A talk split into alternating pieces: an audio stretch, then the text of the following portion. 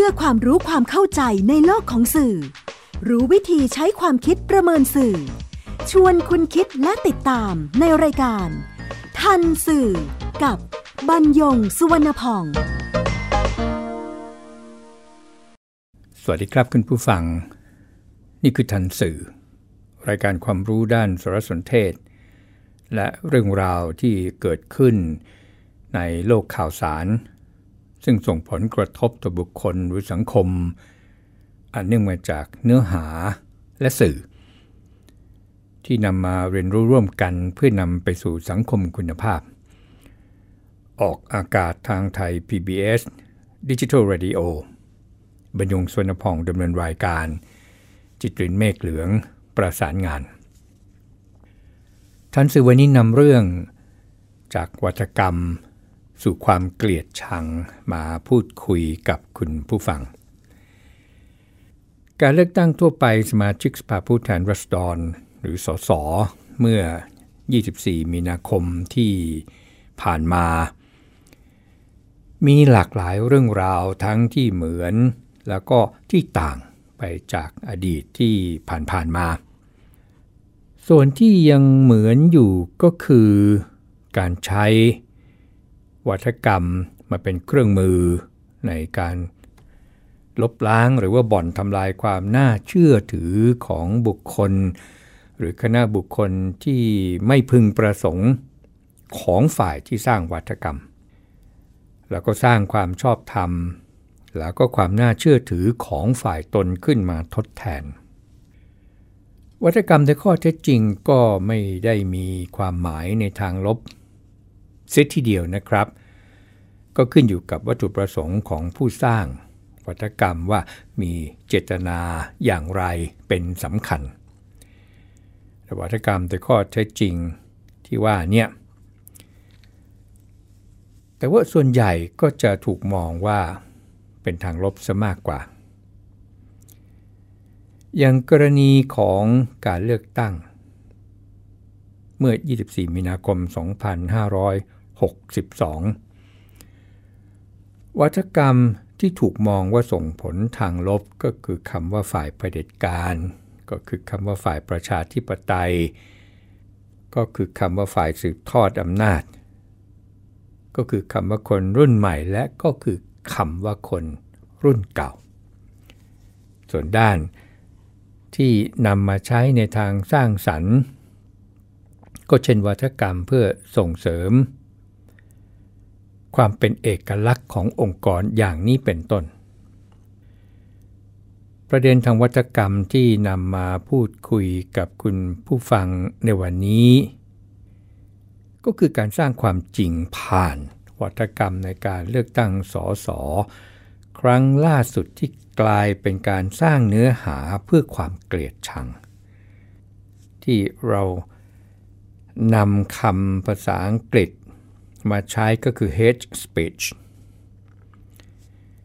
hate speech พจนานุกรมสันสกฤตของโมเนียวิลเลียมส์ก็บอกว่า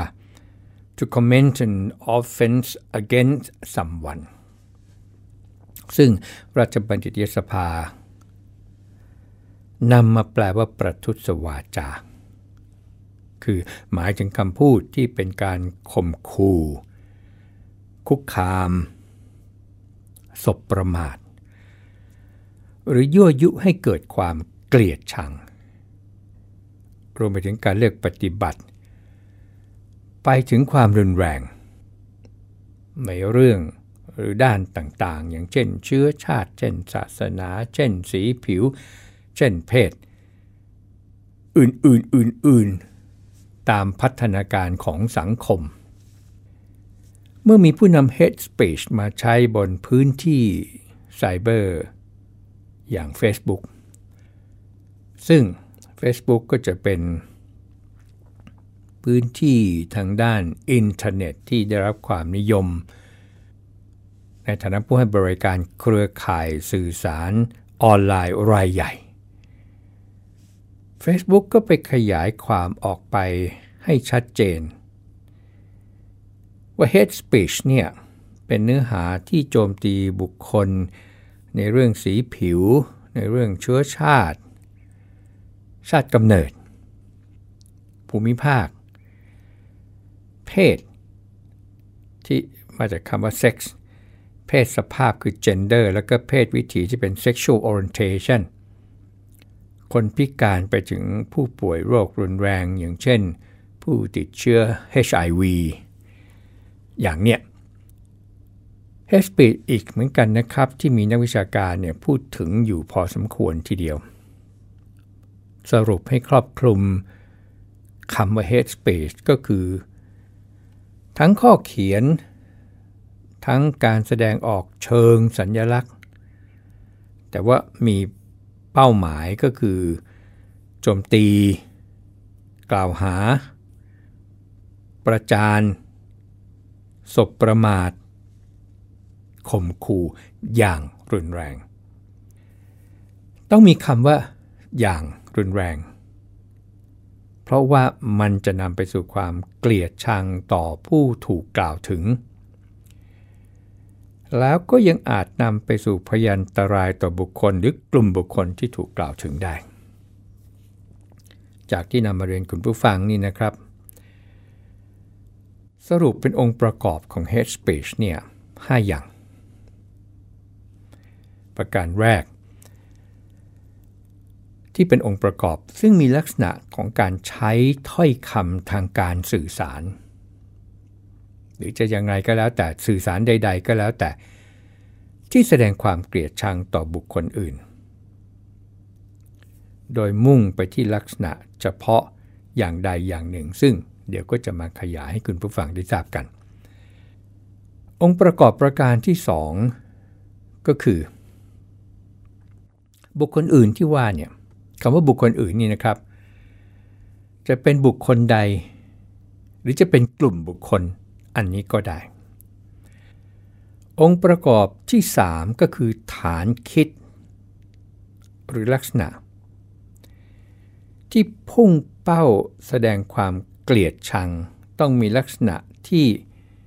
เป็นอัตลักษณ์ร่วมของกลุ่ม โดยที่อัตลักษณ์หรือฐานของความเป็นกลุ่มดังกล่าวเนี่ย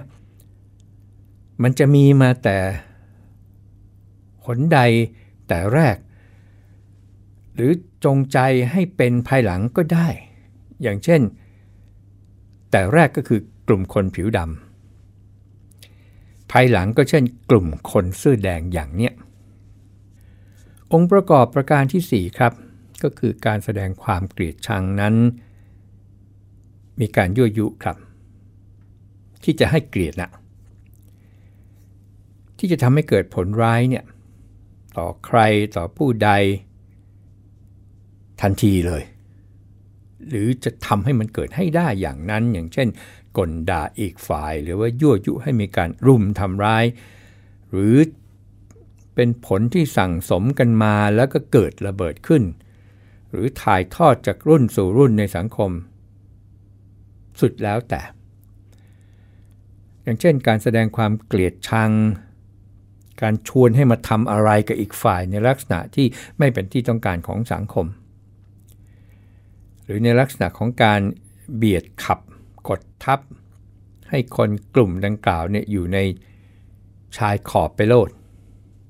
เสมือนหนึ่งไม่มีตัวตน องค์ประกอบประการที่ 5 ก็คือความมุ่งหมายหลักในการแสดงความเกลียดชังก็คือการแบ่งแยกทางสังคมกำจัดคนอีกกลุ่มออกไป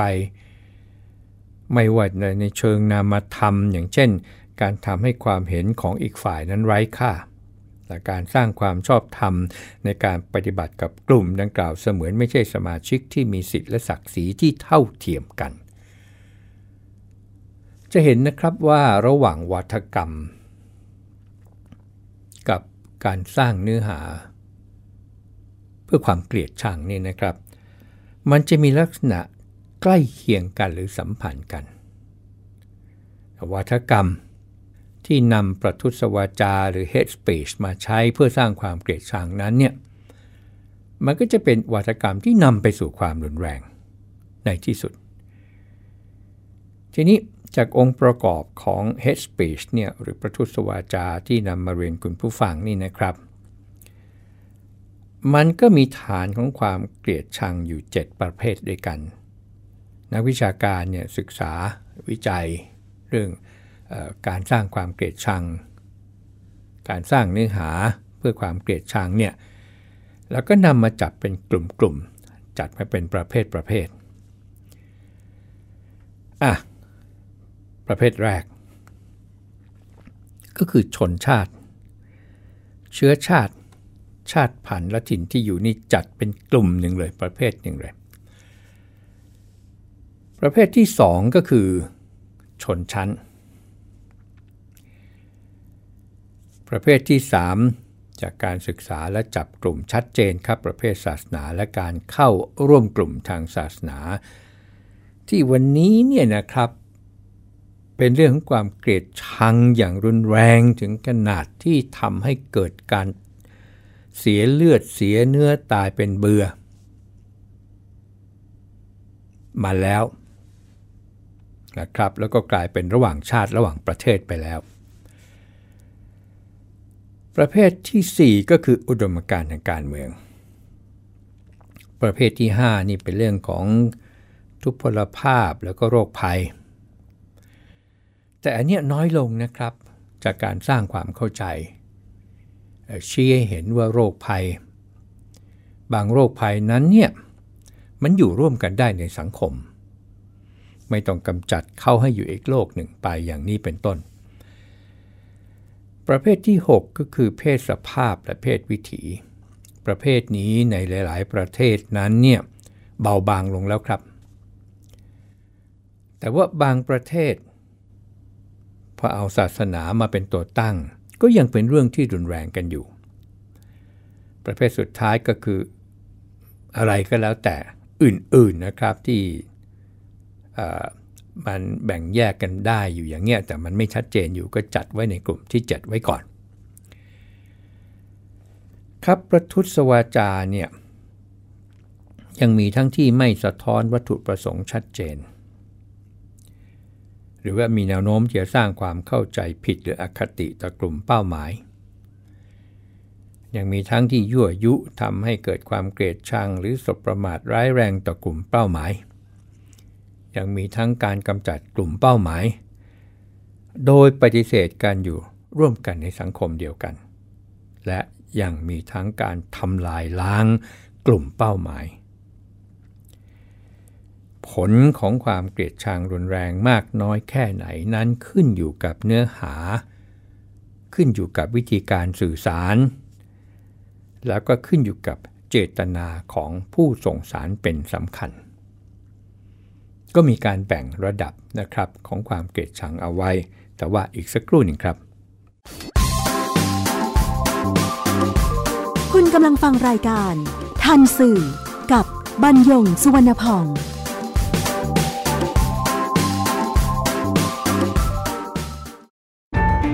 ฟังสปอตตัวนี้แล้ว อย่าเพิ่งตกใจนะครับพี่น้องชาวไทย วันนี้ประเทศไทยมีผู้สูงอายุถึง 10 ล้านคน จำนวนผู้สูงอายุจะมีมากกว่าเด็กและวัยรุ่น1ใน10ต้องอยู่ตามลำพัง อายุจะยืนยาว แถมยังเจ็บป่วยและยากจน คุณคงไม่อยากเป็นหนึ่งในนั้นใช่ไหมครับ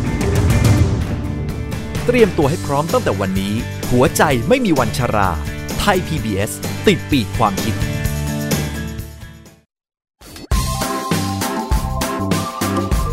คุณกำลังฟังรายการ ทันสื่อ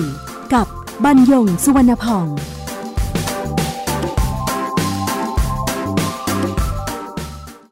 ผู้ที่ศึกษาเรื่องของ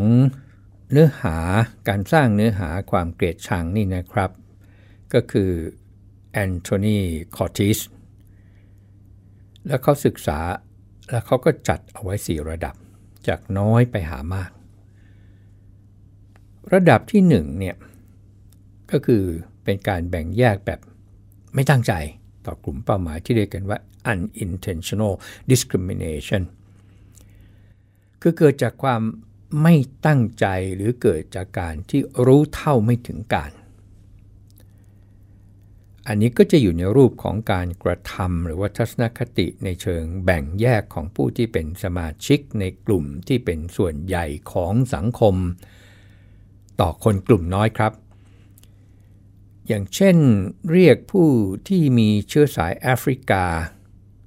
อเมริกันว่าคนดำหรือผิวสีอย่างเนี้ยก็ไม่ได้ไม่ได้คิดอะไรหรอกแต่ไปเรียกเขา หรืออย่างที่บ้านเราเองนี่นะครับ เราใช้คำบางคำที่เราไม่ได้ตั้งใจ เราไปทำอะไรสักอย่างหนึ่งที่มันเออเออเด๋อเด๋อแล้วเราก็ใช้คำบางคำโดยใช้คำของอชนกลุ่มน้อย ชื่อของคนกลุ่มน้อยเนี่ยแล้วก็มาเรียก การกระทำนั้นว่าเออเออเด๋อเด๋อเปิ่นเปิ่นอย่างนี้นี่นะครับไป ซึ่งหลังๆเนี่ยพอเราเข้าใจแล้วเราก็จะไม่ใช้คำนั้นอีกแล้ว อย่างนี้เป็นต้น หรือแม้กระทั่งเราไปเรียกคนเชื้อชาติอย่างเนี้ยแล้วเอาคำนั้นมาใช้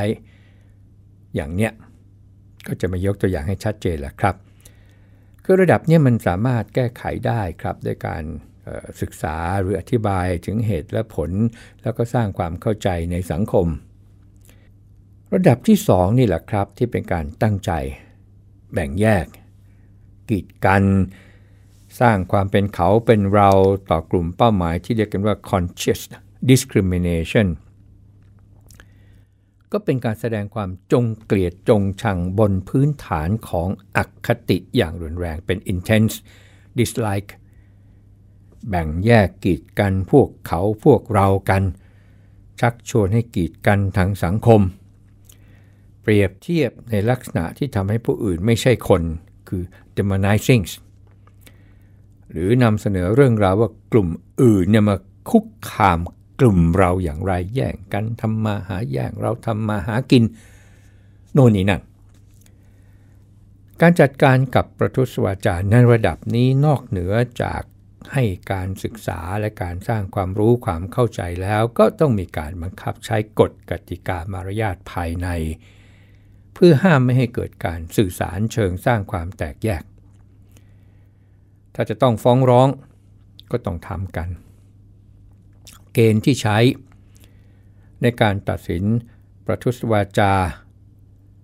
หนึ่งหนึ่งเนี่ยถือเป็นความผิดเพียงพอที่จะฟ้องร้องหรือไม่ อย่างเช่น เจตนาใช่ไหมอย่างเช่น พฤติกรรมรุนแรงและอุกอาจ เข้าข่ายละเมิดใช่ไหม หรือมีเหตุปัจจัยอะไรที่มันชัดเจน อย่างนี้เป็นต้น ระดับ 3 ครับ การสร้างเนื้อหาเพื่อความเกลียดชัง hate speech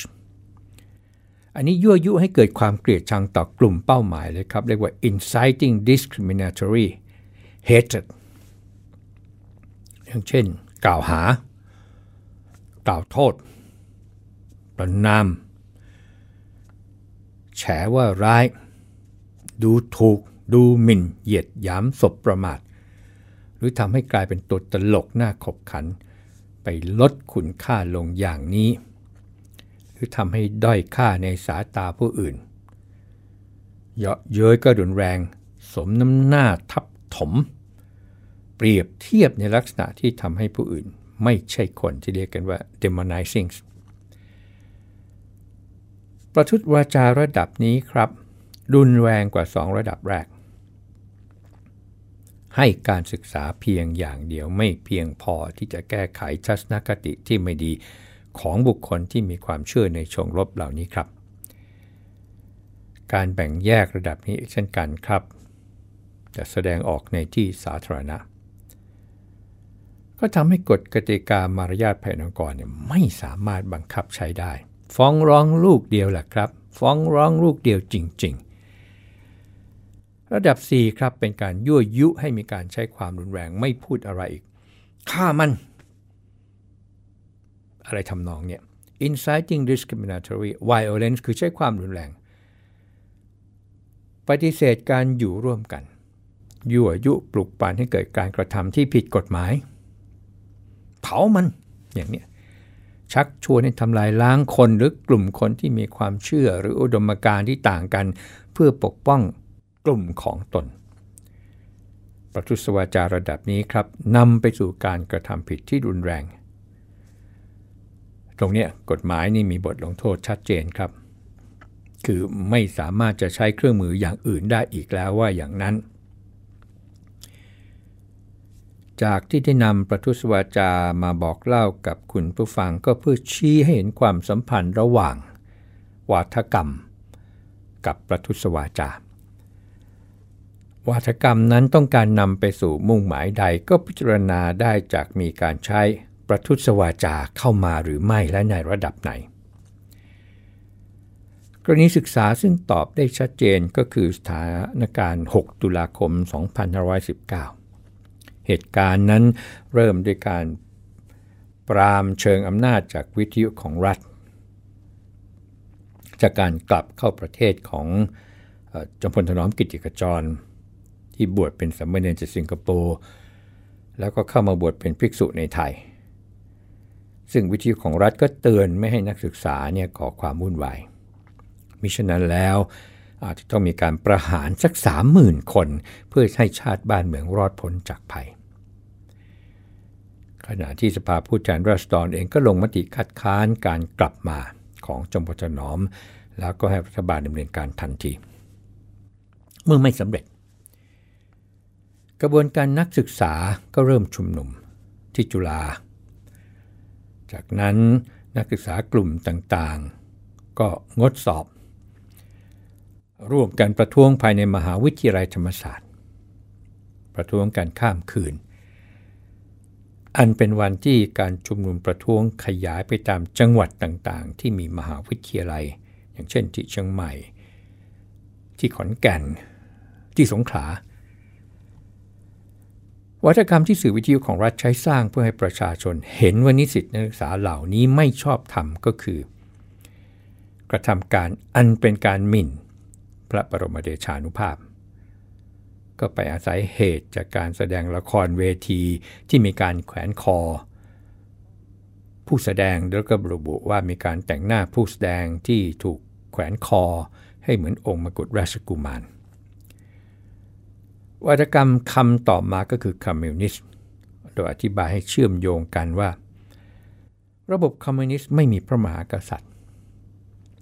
แล้วใช้ประทุษวาจา ระดับสูงสุด ระดมผู้รักชาติให้ไปชุมนุมที่ลานพระบรมรูปทรงมาโดยมีกลุ่มพลังอย่างกระทิงแดงอย่างลูกเสือชาวบ้าน และอย่างนวพลเข้ามาร่วมชุมนุม จากนั้นสถานีวิทยุของรัฐก็เรียกร้องให้ไปทำลายพวกคอมมิวนิสต์ที่อยู่ในธรรมศาสตร์ ก็ทำให้กลุ่มผู้ชุมนุมฝ่ายขวานี่นะครับที่รู้สึกเกลียดชัง แล้วต้องจัดการขั้นดุนแรงไปเผชิญหน้ากันที่ท้องสนามหลวง สถานีวิทยุของรัฐก็ปลุกระดมต่อไปว่ามันมีการซ่องสมอาวุธร้ายแรงในมหาวิทยาลัยธรรมศาสตร์ ในที่สุด ก็นำไปสู่การเสียเลือดเนื้อคนไทยด้วยกันในวันที่ 6 ตุลาคม 2519 กลับมาที่การเลือกตั้ง24 มีนาคม 2562 วัฒกรรมที่นำมาใช้เรียกพรรคการเมืองในฝ่ายตนคือฝ่ายประชาธิปไตย เรียกรัฐบาลที่มาจากรัฐประหารว่าฝ่ายประเด็จการ เพื่อเรียกพรรคการเมืองหรือบุคคลผู้มาจากคณะรัฐประหารที่พรรคการเมืองเสนอชื่อเป็นมนตรีว่าสืบทอดอำนาจ อันหมายถึงสืบทอดอำนาจเผด็จการต่อไป วัตถุประสงค์ของวัฒกรรมนี้ก็เพื่อประชาชนตัดสินใจเลือกนักการเมืองและพรรคการเมืองฝ่ายตน ซึ่งเป็นฝ่ายประชาธิปไตย ไม่เลือกนักการเมืองและพรรคการเมืองฝ่ายที่สืบทอดอำนาจซึ่งเป็นฝ่ายประเด็จการ เมื่อใกล้วันเลือกตั้งในช่วงสองสัปดาห์สุดท้าย พบการใช้ประทุษวาจาในองค์ประกอบพื้นฐานด้านอุดมการณ์ทางการเมือง โดยมีจุดมุ่งหมายในการแบ่งแยกสังคมออกเป็นฝักฝ่าย ทั้งในเชิงนามธรรม ก็คือเป็นฝ่ายที่มีไม่มีคุณค่าต่อสังคม และรูปธรรมก็คือฝ่ายตนมีความชอบธรรมที่จะได้การยอมรับในทางปฏิบัติ แปลความหมายในที่นี้ก็คือการทำให้พรรคการเมืองที่เสนอให้ผู้นำคณะรัฐประหารรัฐบาลเป็นรัฐมนตรี และตัวผู้รับการเสนอเป็นรัฐมนตรี เป็นฝ่ายซึ่งมีที่มาอย่างไม่ถูกต้อง เป็นฝ่ายเผด็จการที่ได้อำนาจจากการปฏิวัติรัฐประหาร ฝ่ายตนนี่แหละที่ชอบทำเพราะเป็นฝ่ายประชาธิปไตยจึงชอบแล้วที่จะได้รับการเลือกตั้งจากประชาชน ความเกลียดชังที่พบนั้นอยู่ในระดับสองครับคือเจตนาในการแบ่งแยกโดยสร้างความเป็นเขาเป็นเราต่อกลุ่มเป้าหมาย เป็นการแสดงความเกลียดชังบนพื้นฐาน ของความตั้งใจหรือจะอคติอะไรสุดแล้วแต่ แต่ชักชวนให้กีดกัน ทางสังคมในทางปฏิบัติ อธิบายก็คือสร้างความรู้สึกให้แบ่งฝักแบ่งฝ่าย คือประเด็จการฝ่ายหนึ่ง ประชาธิปไตยอีกฝ่ายหนึ่ง แสดงเห็นว่าฝ่ายประชาธิปไตยนั้นถูกปิดกั้นเสรีภาพอย่างไร และถูกคุกคามถึงขั้นนำกระบวนการยุติธรรมมาเป็นเครื่องมือในการจับกลุ่มคุมขัง ผู้ต่อต้านเผด็จการอย่างไรทำให้กลุ่มเป้าหมาย มีความรู้สึก เกลียดชัง ตัดสินใจจะไม่เลือกพรรคการเมืองที่ถูกสร้างวัฒกรรมว่าเป็นฝ่ายเผด็จการ ผลจากวัฒกรรมครับนำไปสู่ความเกลียดชัง ยังนำไปสู่ความร้าวฉานในหมู่เพื่อนและครอบครัว จากความชอบที่ต่างกัน อันเกิดจากความเข้าใจพื้นฐาน โดยเฉพาะการเปิดรับข้อมูลข่าวสารที่ต่างกันพ่อกับลูกเปลี่ยนจากความเห็นต่างเป็นความรู้สึกร้าวฉาน แล้วก็นำมาขยายฝ่ายประชาธิปไตยกับฝ่ายเผด็จการคือคนรุ่นเก่ากับคนรุ่นใหม่ เมื่อพ่อเป็นคนรุ่นเก่า คุยกับลูกซึ่งคนรุ่นใหม่ ซึ่งแต่ไหนแต่ไรไม่เคยถึงขั้นหันหลังใส่ ก็เกิดขึ้น เพื่อนก็เลิกคบกันทั้งๆทที่เรียนร่วมกันในแต่ชั้นมัธยม บนพื้นที่ไซเบอร์ยิงแล้วใหญ่ครับ ใช้คำหยาบด่าทอกัน ผลจากวัฒกรรมสู่ความเกลียดชังจึงตกอยู่กับประชาชนคนในสังคมขณะนักการเมืองต่อสู้กันโดยมีเป้าหมายคือที่นั่งในรัฐสภา การไม่ตกหลุมความเกลียดชังที่ถูกสร้างขึ้นโดยผู้ได้ประโยชน์จากการนี้คือความรู้ความเข้าใจที่ได้จากการเข้าถึงข้อมูลที่เป็นความจริงจากข้อเท็จและข้อจริง เรียกรวมกันว่าข้อเท็จจริง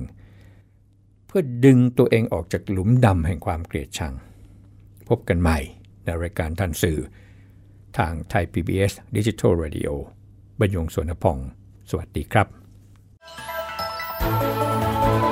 ติดตามรายการทันสื่อได้ทางวิทยุไทย PBS www.thaipbsradio.com แอปพลิเคชัน Thai PBS Radio ติดตามข่าวสารทาง Facebook ได้ที่